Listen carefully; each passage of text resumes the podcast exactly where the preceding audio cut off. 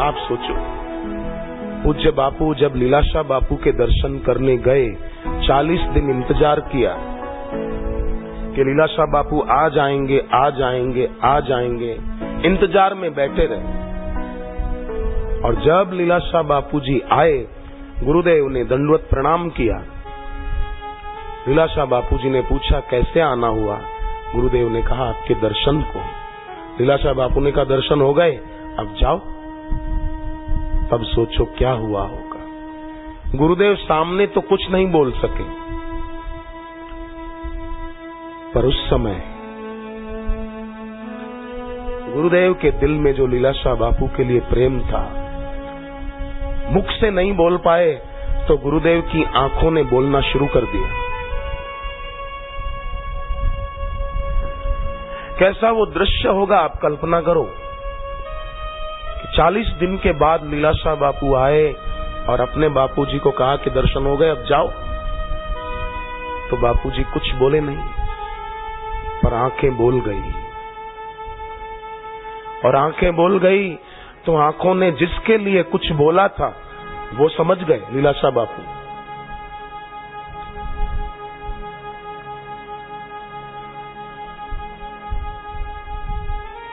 प्रेम की भाषा।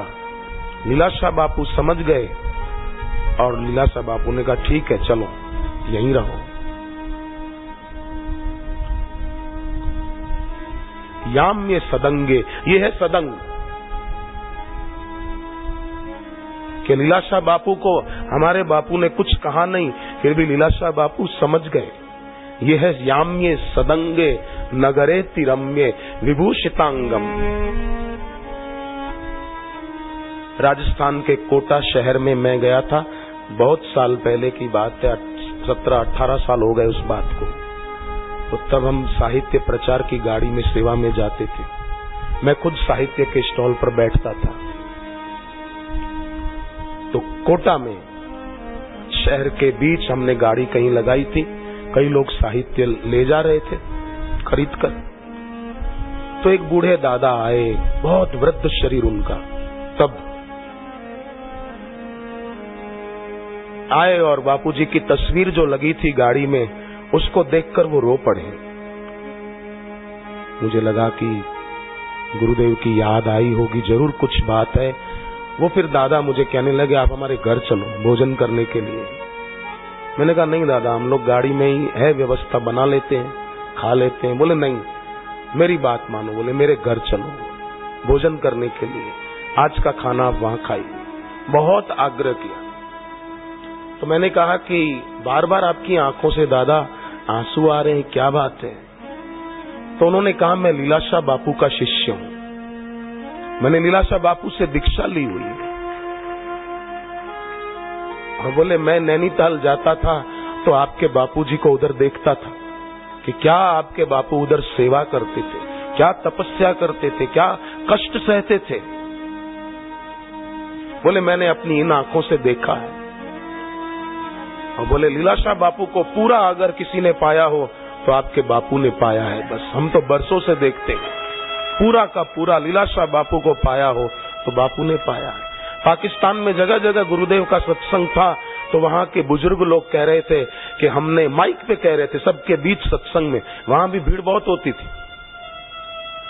वो बुज़ुर्ग लोग कहते थे कि हमने बरसों पहले लीलाशाह बापू के दर्शन किए थे, आज हमको मंच पर फिर से लीलाशाह बापू के दर्शन हो रहे हैं। गए नहीं है, इनके रूप में बोले, लीलाशाह बापू खुद आए। ऐसा वहाँ के बुज़ुर्ग लोग जो लीलाशाह बापू के शिष्य थे, वो भी बोल रहे हैं।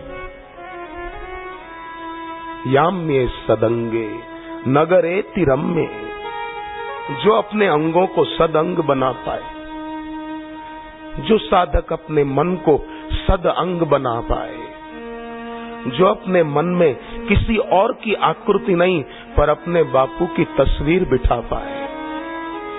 घर में तो गुरु की तस्वीर लगाओ, ज़रूर लगाओ। हर कमरे में बापू जी की तस्वीर रखो, पर एक तस्वीर अपने दिल के कमरे में भी रखो। अपने हृदय मंदिर में गुरुदेव की स्थापना करो। आप भी, मैं भी, गुरुदेव के इस अवतरण दिवस पर हम गुरुदेव को प्रार्थना करें कि आप तो धरती पर अवतरित हुए, पर बापू, आपके प्रति प्यार हमारे दिल में अवतार ले ले। हमारे दिल में उसका जन्म हमारे अंग सद अंग हो जाए। याम में सदंगे नगरे तिरम में